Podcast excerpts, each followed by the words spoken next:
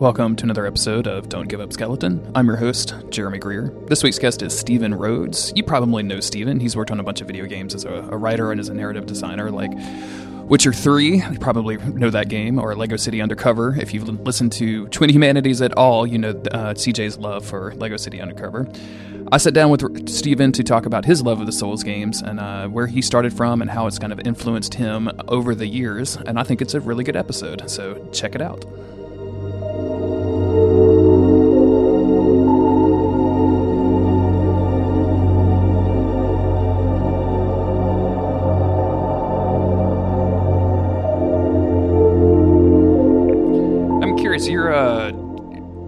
You're a writer by trade. Do I have that correct? Like, Yeah.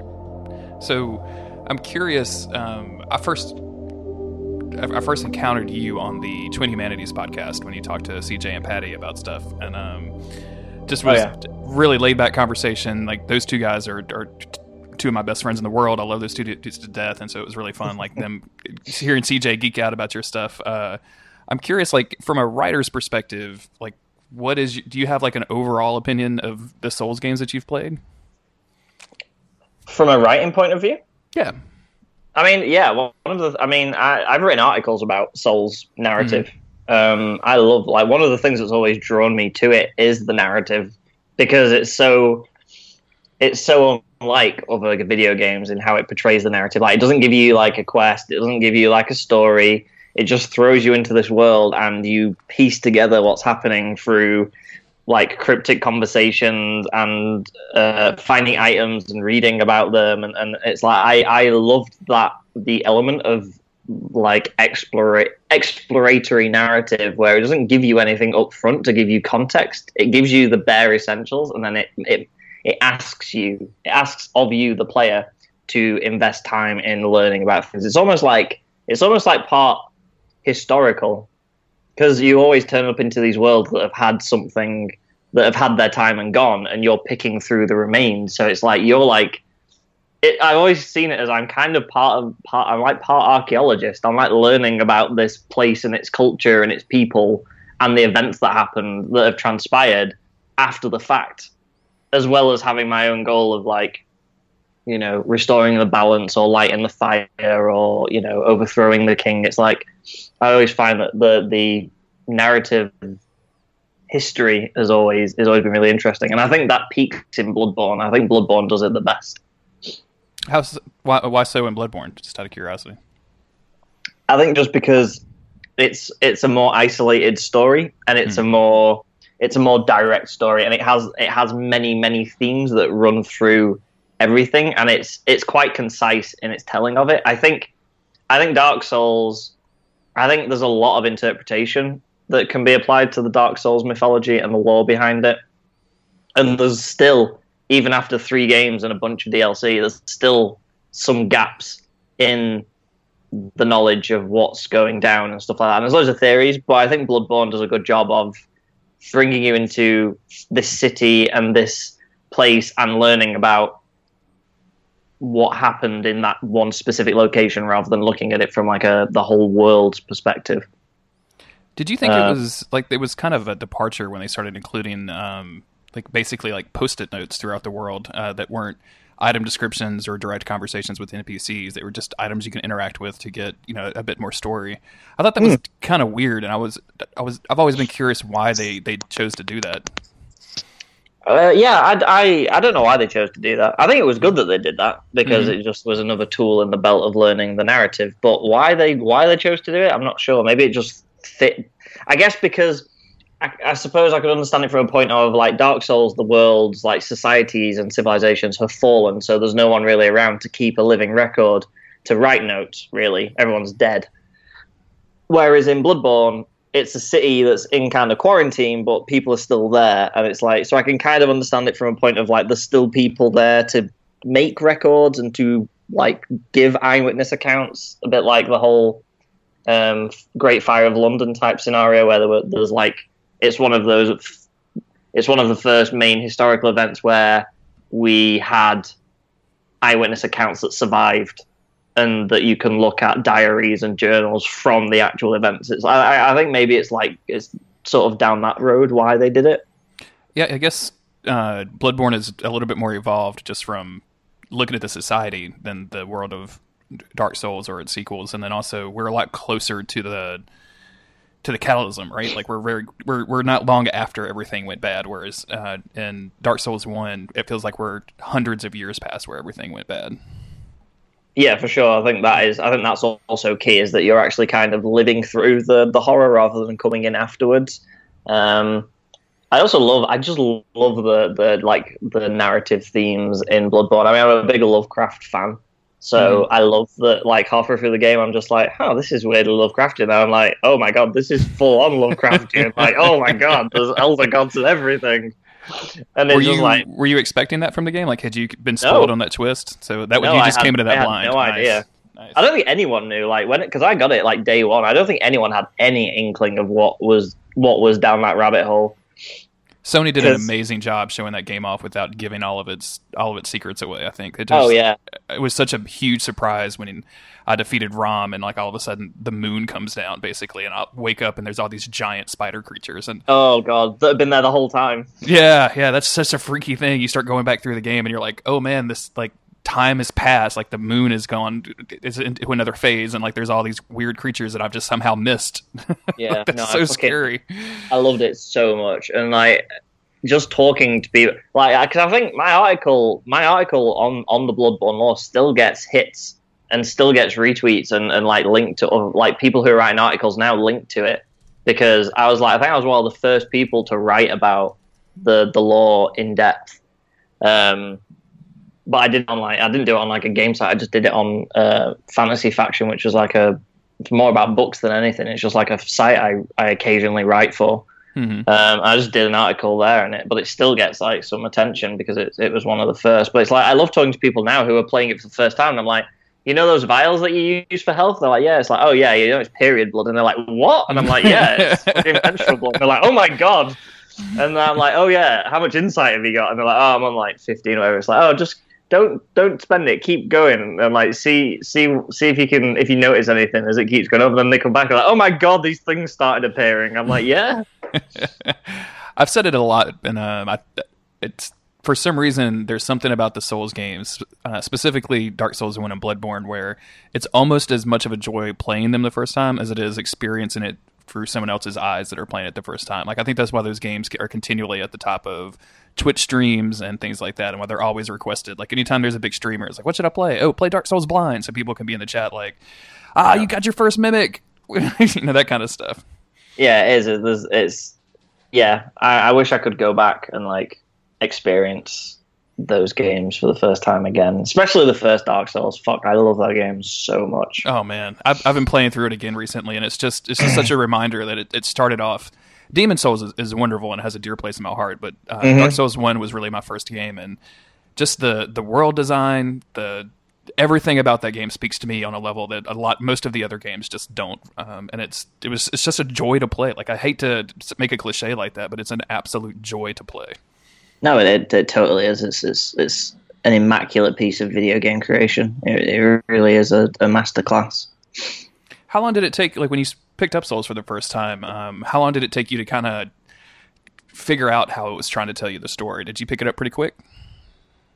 Um, I don't know. I guess, I guess, I've, I mean, I'm obviously, I'm into, you know, I'm into stories and, and lore anyway, so like watching that intro cutscene, and it was talking about the four lords, and and then the pygmy, and it like talked about what happened, and I, and I had loads of questions. I was like, this is like it doesn't make any sense. And then, and then I think I think once I completed the game the first time, that's when I went back and started to dig through it on multiple playthroughs. Because I think I think the first time I was just happy to get through it and beat it and I was just focusing on on like getting to the end and, and, and completing the game. And then when I started doing multiple playthroughs, then I started diving into like what things represented and, and who the characters were and what their role was in everything. And that's when I really started to delve down into like into that narrative like rabbit hole. Were you playing this um, pretty much at release, or had there been some time passed? Like, has had the community grown up around that game to be where it is today? No, I mean I'm I'm kind of a I've always been a Dark Souls fan. I was, I was there kind of from the beginning. I I remember I um a guy at work. Uh, I used to work when I when I was back at um, Traveller's Tales. Uh, one of one of my colleagues, Phil Owen. Um, he was. I don't know how we got talking about, it, but we got talking about Demon Souls. Um, this was before um, Dark Souls was out, and we got talking about this, and then he um, I think brought it into work and, and was playing it on like lunch in one of the rooms.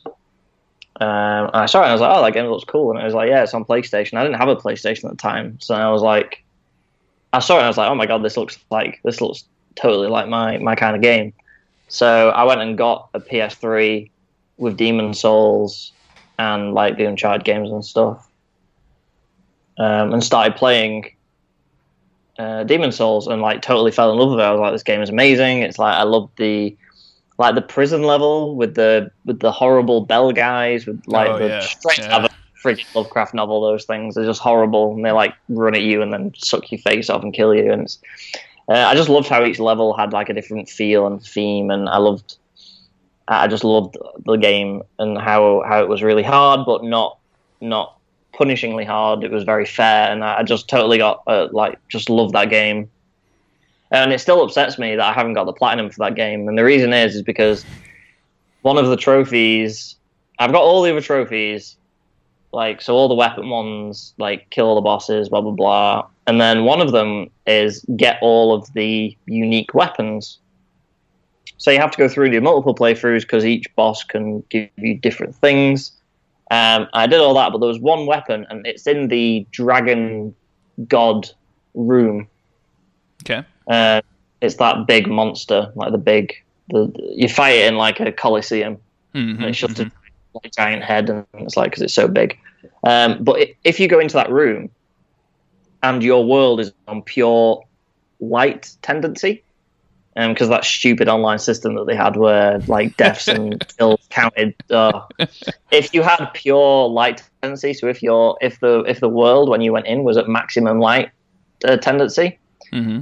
uh, part of the rubble was not there, and you could reach this hammer that was like stuck in the level, and that that's the only weapon I couldn't get. And on my and you have to get them all on the same playthrough, so you have to keep going through new game pluses to get it. So I was on like my fourth so I was on like new game plus plus plus, and I'd I'd like I'd already failed to get it three times. I was like, right, screw this. I, I, need to get this weapon. I need to fix it. How do I how do I make sure I get this weapon? And I followed on a guide online. It's like you know disconnect from the internet, do all these things. And I did them all, and then the weapon still wasn't available. And oh no, that's so aggravating. Like, oh, oh, it's so annoying. And to this day, it like that's the only trophy I don't have, and the only weapon I don't have to get the platinum, and it it upsets me. the uh, the character and world tendency of Demon Souls is such an aggravating thing to deal with on a mechanical basis. Like I think it's a neat concept. I don't think they executed it very well, but it's it's just it ends up being just annoying if you if you're actually trying to do something. Either you don't notice it, or you, you notice it so much that it gets actively gets in the way of what you're trying to yeah. do. Yeah, I don't. Yeah, it makes no sense to me. It's like I kind of see what they were going for, but it just yeah, it doesn't it doesn't really work. So if you uh, play through Demon Souls several times, when they announced Dark Souls, you must have been pretty excited about it. Did you kind of follow the release and watch all the trailers and get real into it? Mm-hmm. Oh yeah, I was. Yeah, there was lots of buzz in the uh, in the office at the time. It was there was a, a, group of us that were really into it, and it was good as well because it was coming out on 360. Um, and I I was predominantly a Xbox player, I had my PS3 for like exclusives, mm. but I hmm. hated the PS3 controller, so I was super happy that Dark Souls was coming out on the 360. Um, yeah, and I got the collector's edition like on day one, and it was it was great. Like that game is for me, it's like it is the pinnacle of the series, and it's always going to be the best version of of the series. It's like Dark Souls is is the crowning jewel of that series.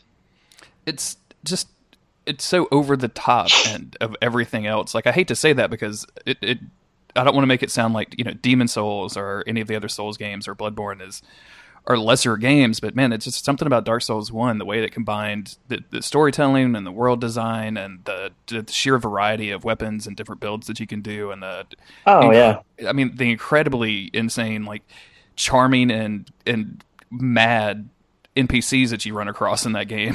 like, I mean, just, you, they... you, talk to anyone uh, who's played, who's a fan of the series, and they all have, like, you mention certain things to them, and they all have a memory or a story. It's like you say, like Ornstein and Smough, and it's like, oh my god, right? Say like, you know, Blighttown, you know, Quelaag. It's like, you know, the Hydra in the forest. Everyone remembers all of these like things from Dark Souls One. I could, honest to God, I could not tell you the name of a boss or a location from Dark Souls Two or Three. except for the ones that appeared in Dark Souls One, right? yeah, like, I, I could God, I could not name any of the because they're just not as memorable. They're just, mm-hmm. and I've played those games multiple times through. Like I've played Dark Souls Two through at least twice and done all the DLC, and likewise Dark Souls Three. Um, really enjoyed that game. I thought it was great. I thought it, it was a massive uh, improvement, and I thought the world was beautiful and the bosses were cool. But still, still can't remember any of the, the like details from the actual game. Yeah, it's it's Dark Souls two is is specifically Dark Souls three really is where I, I get that from because I played it twice um, to go through and do achievements and to try to get into the PvP system because I was a huge PvP person in Dark Souls one and um, mm. it just it just failed to click. Like I just I don't like it as much as the other games, and I'm not I'm not trying to hate on it. Like I don't, I don't want to say that it's a bad game because you know a bad Dark Souls game is still, a, uh, you know, can, is still a really, really good game no matter what. But uh, and it plays wonderful and it looks beautiful. But I just there's just doesn't have the same kind of sticking power that Dark Souls One does. I mean, the moment it's a it's it's it's kind of cheesy now, but you know, the moment you meet Solaire for the first time and you're like, who is this weird laughing man that's obsessed with the sun? who, who is this oh, guy? God. It feels like there's nothing like that in the other games. No. And I think I think because to a lesser extent there isn't. Like I don't think they have that that level of character that the first one has. Yeah, it's it's a shame because I really wanted to I really wanted those games to be better, but it really seemed like they they excel on just doing one game in a series, right? Like I kind of consider the the true trilogy to be Demons, Dark, and then Bloodborne, because that seems like the, with, where those are the the crowning achievements of the series. Yeah, um, yeah, I can see that. Um, I mean, I thought I still think the games, you know, uh, Dark Souls two and Dark Souls three are good. Um, I enjoyed them uh, a lot, but the original Dark Souls, it's um, I enjoyed isn't the word. It, it's not strong enough to convey the emotions that I felt for the original Dark Souls game, or for Bloodborne for that matter. I absolutely adore Bloodborne. Bloodborne as a as a standalone game, Bloodborne might be my favorite FromSoftware game ever. Like I think, I think it it's it just like it plays better than than Dark Souls. I think like mechanically from a, from a pure gameplay perspective, I think Dark Souls is um, is good, but I think Bloodborne is just like honed to perfection. I think they they mastered the weapon system in such a way that I, when I got to Dark Souls three, I felt drastically let down that the weapons weren't as complicated, and I realized Dark Souls three has probably twenty times as many weapons that Bloodborne does, but that trick weapon system just the things you could do with it and the way that it felt in your hands, oh. I, I, think is just the best ever. Yeah. Like the combat system of Bloodborne is one of my favorite things to play it is so satisfying. Like trick weapons were just so so satisfying to use. Like, yeah, it, they it was such a good idea. And yeah, you're right. Like going from Bloodborne to Dark Souls three was super upsetting. Like because you've you don't have those cool weapons and you don't get health back from from like being aggressive. Um, even though they added an item that potentially gave you the same ability, but it didn't seem to. I never made it work like I had an item that was like, oh, you, it was I think it was a ring, and it was like, oh, after getting hit, you have a time to if you hit, you like recover health. But I mm. never could get it to work. I think like the window opportunity for it was so tiny that I yeah. could never, I could never figure it out. But yeah, I just I loved I loved the look of Bloodborne as well. I thought the game visually was probably the nicest game they've done. I thought it was better looking than, than Dark Souls three the, it- uh, it style alone, like with the cloaks and just the the way the Mm. blood would just cover your entire body, and then you would take off like your hat, and you'd have that that clear spot like it, around your eyes was really really neat. I just man, Yeah. the the fashion in that game alone is just really really fun to experiment with and mess around with. I guess. Yeah, yeah, yeah. It just looked like it just nailed its own aesthetic, which Dark Souls does to an extent. You know, I like the whole. Um, there's some cool looks in Dark Souls, um, but I think I think the, the difference between I think why Bloodborne and Dark Souls are my two favorites is probably because they've got the most interesting creature and boss design. Because I think Dark Souls two and Dark Souls three, they kind of got I don't know, it felt a bit boring and bland in the in the enemy department, especially Dark Souls two. Dark Souls two is just endless armored nightmen as bosses, and it mm-hmm. made me sad. The one interesting boss in Dark Souls 2 that I always go back to is the Demon of Song, that weird frog creature that would, you know, pull its lips back to expose its face. And there's just nothing that's Oh, like yeah. that in the game. And I, I, and that boss is such a pushover too. So you don't. Most people just kill it the first time they ever encounter it because it's so easy to kill, and then they just move on. And it's one of my favorite. Like the music is really good, but nobody ever talks about it because it's just a. It's such an easy boss. I think. Yeah, I I'd think completely forgotten about that boss. But now, yeah, now you mention, I remember him. Yeah, I did. I did like that boss. It was very. It looked very cool. Like it was very striking visually. hmm I think Bloodborne probably has my favorite bosses. The yeah, I was always a huge fan of the Artorias boss fight, and uh, I feel like the Gehrman, Lady Maria, Orphan of Kos fights in Bloodborne are like Artorias, but refined to an nth degree, right? Like it's just they're just so intense and in your face, and it's it's a one v one fight that's just it feels really good when you win. Like it just feels satisfying. Yeah. Are you did, did you? I'm assuming that you played through all the DLC and everything, right? Too right. Yeah. What was um what was your take on the like the weird way that they told that story? The kind of like going backwards in time to find out the secret. Because I was I, I had no I idea what was it. I had no idea what was going on myself. Yeah, I mean, I think it's. I, I liked it for DLC because I think the game ends and it like has an ending, so it's like, um, I think it was a logical way to do DLC. hmm Um, uh, yeah, I liked it. I thought it was cool, and I liked I liked how they explored the hunters more in that DLC. I like the that they went back and looked at the, you know, because you know you, you know like you know Gehrman and like he's one of the old hunters and what he's like. Um, like fight with him is really cool, but it's like, well, what were all these other legendary like hunters like?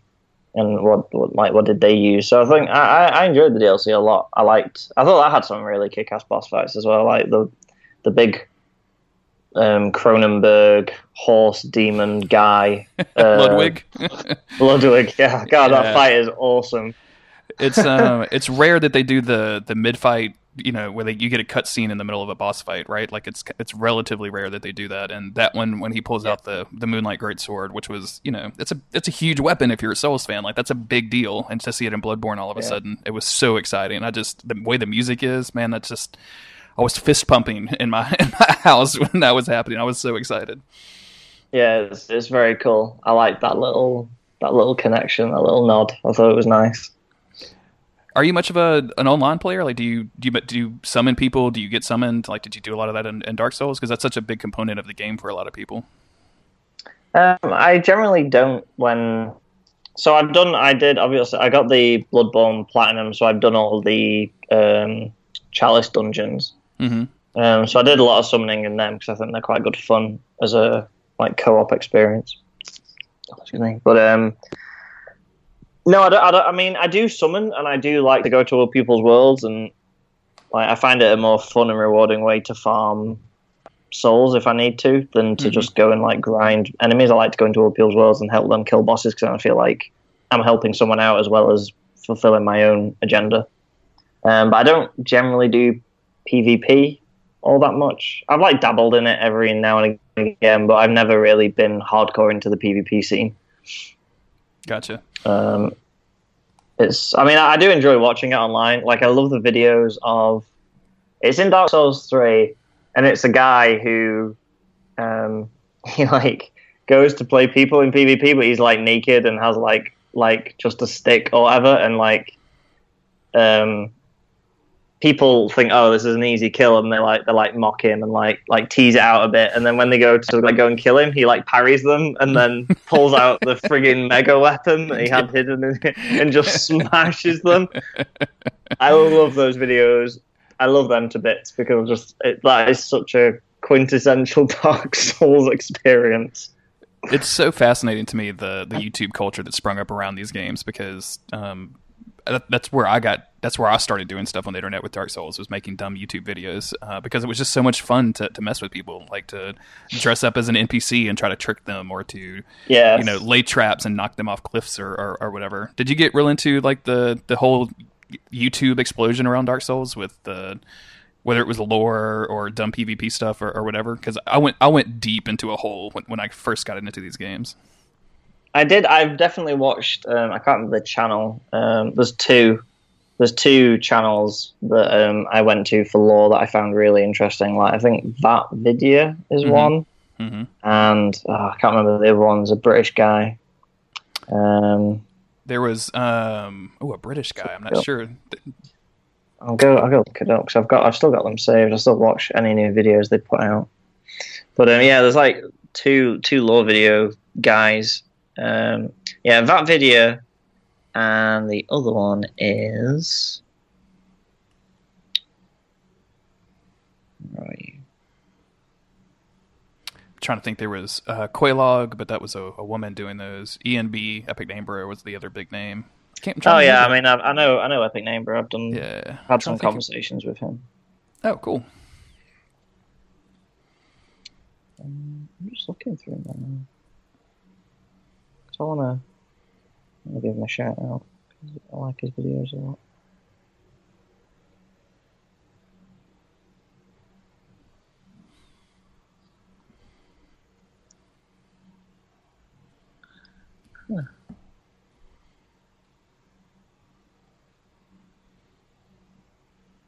Maybe it's just that video then. Is he a British guy? Uh, he's Australian, which I guess is, is like being British. Oh, Silvermont. That's the other one I oh yeah. Silvermont. Yeah, yeah, yeah. I, I totally spaced on that name. I was thinking it could be Aegon too, but I don't think that I don't think Aegon's British. So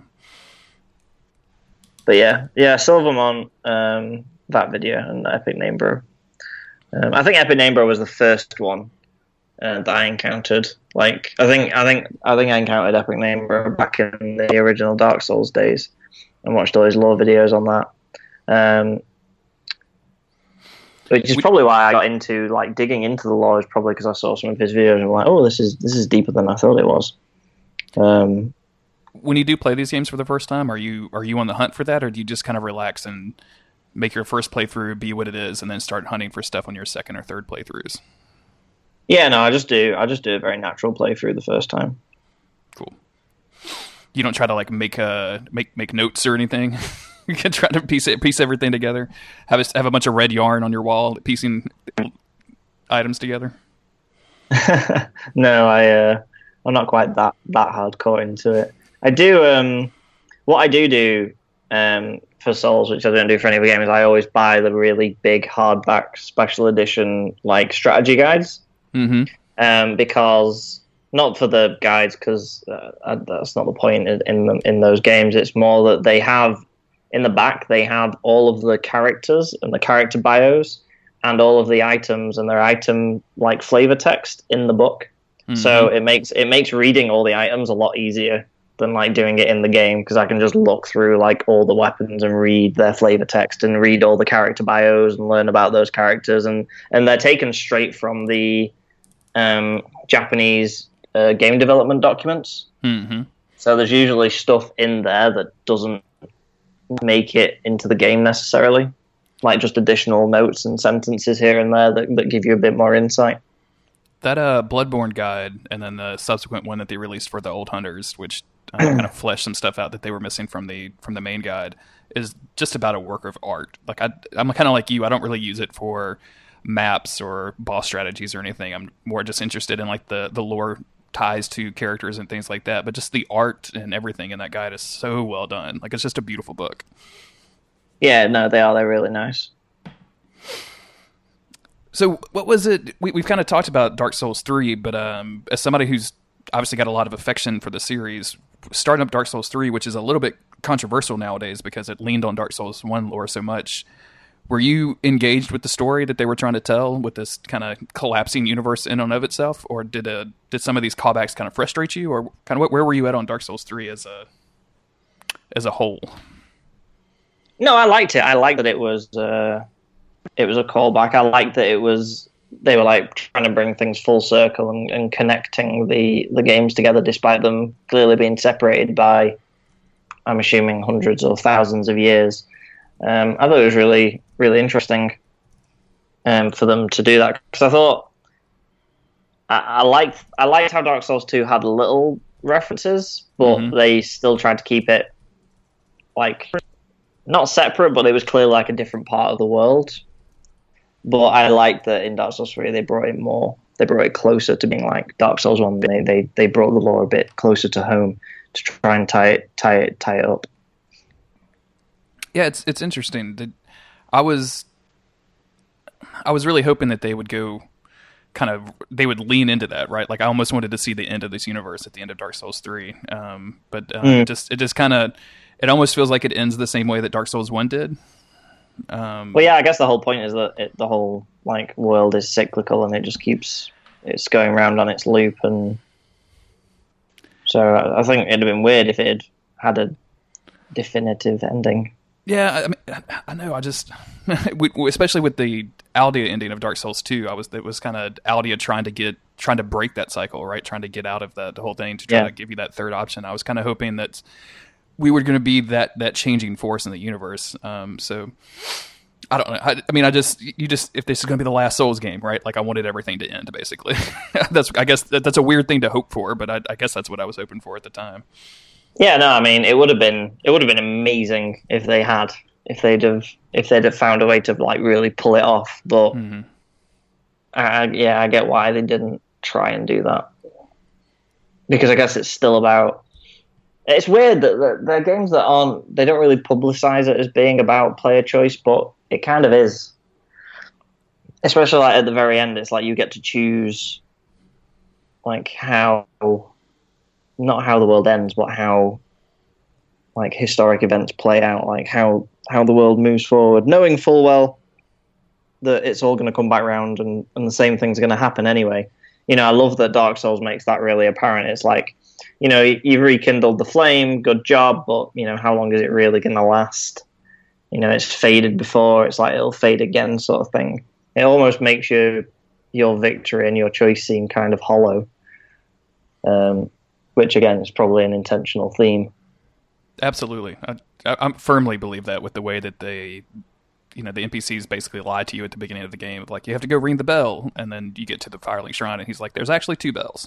First off, and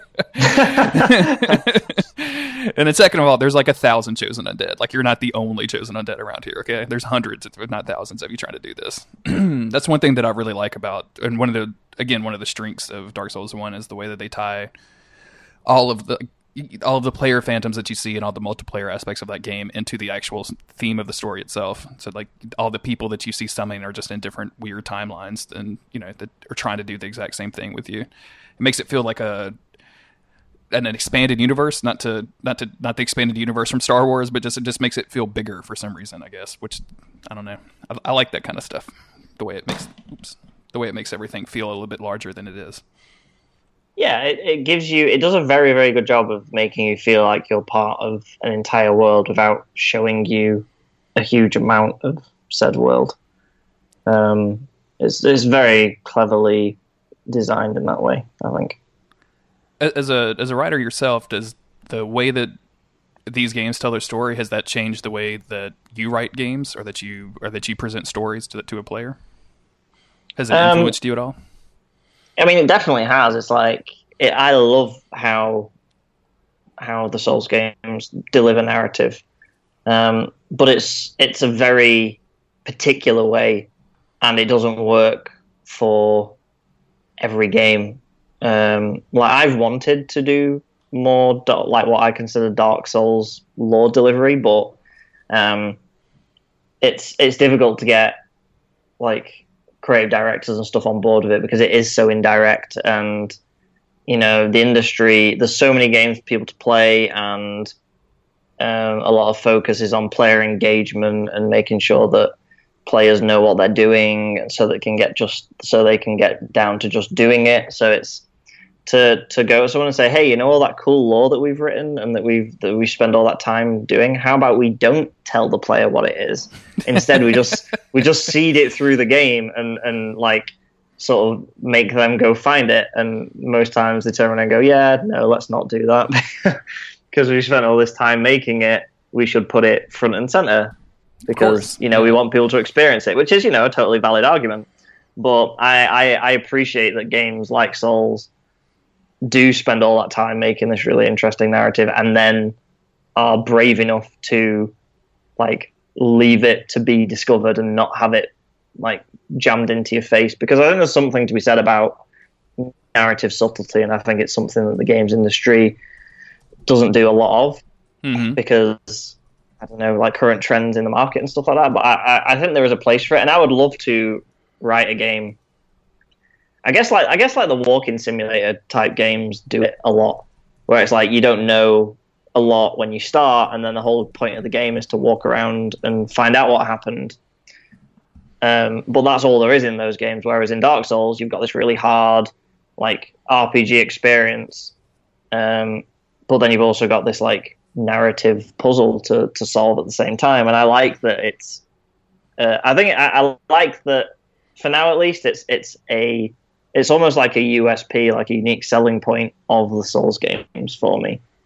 And I'm kind of glad that not everyone else does it because it means that it's special to the Souls series um, and the FromSoftware games, and that, that's kind of nice. It's kind of nice that that is not because usually if someone has a cool mechanic or a cool like system, the rest of the industry emulates it, and it's nice that everyone else doesn't like it because it keeps it unique and special.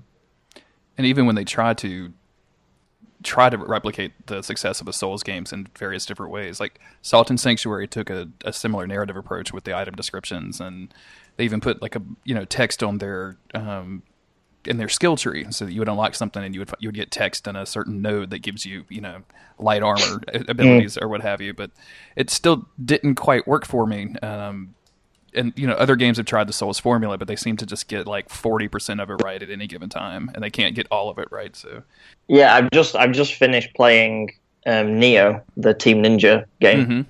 That's very very much a Souls inspired experience. Um, and I'm also playing the Surge, which again is a it's by Deck 13, and that's uh, who made Lords of the Fallen, and that's also I mean Lords of the Fallen is a very Souls-like game, and the Surge is also in that vein. Um, but they do they do narrative uh, quite differently than Souls. They're a bit more direct in their approach, but uh, Nioh has like full on cutscenes. Like it's it's it has like every level every major story level sort of ends with a with a proper cutscene, mm. and the the production values are quite high in that game, and that game is also huge, um, and it's divided into levels. So again, you've got that difference between a Souls game and and and Nioh is that Nioh is like you have a world map and you like go into levels and, and stuff like that. Yeah. Um, but yeah, they deliver narrative in a very direct, like traditional way. But I love that game. I loved it to pieces. I played it and it took me like 50 something hours to complete it. Um, and it was amazing. It's really, really good Souls like game. Um, like the difficulty level isn't isn't stupidly high, but it's it's it's up there and it, it feels challenging but not too stupid. Um, it's got really good weapon systems. It's got really good combat mechanics. It's got lots of flexibility. It's got lots of gear. It, it's very, very good. If, if you're a, fast, uh, a fan of Souls games, Nioh is definitely one to to play while we wait for Bloodborne 2. Um, E3 2018, E3 2018, Bloodborne 2. You heard it here first. I, I'm I'm kind of hoping that they show it at PlayStation Experience in December. Yeah, or or TGS, um, which is sometime this fall or something. I think we might get a tease.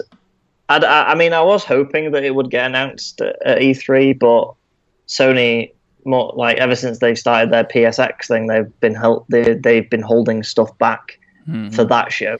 So I'm wondering if maybe Bloodborne 2 is going to be one of the big headline announcements from PlayStation Experience in December. So I'm hoping at least by the end of this year we will have confirmation and a, and a nice CGI trailer that Bloodborne 2 is a thing.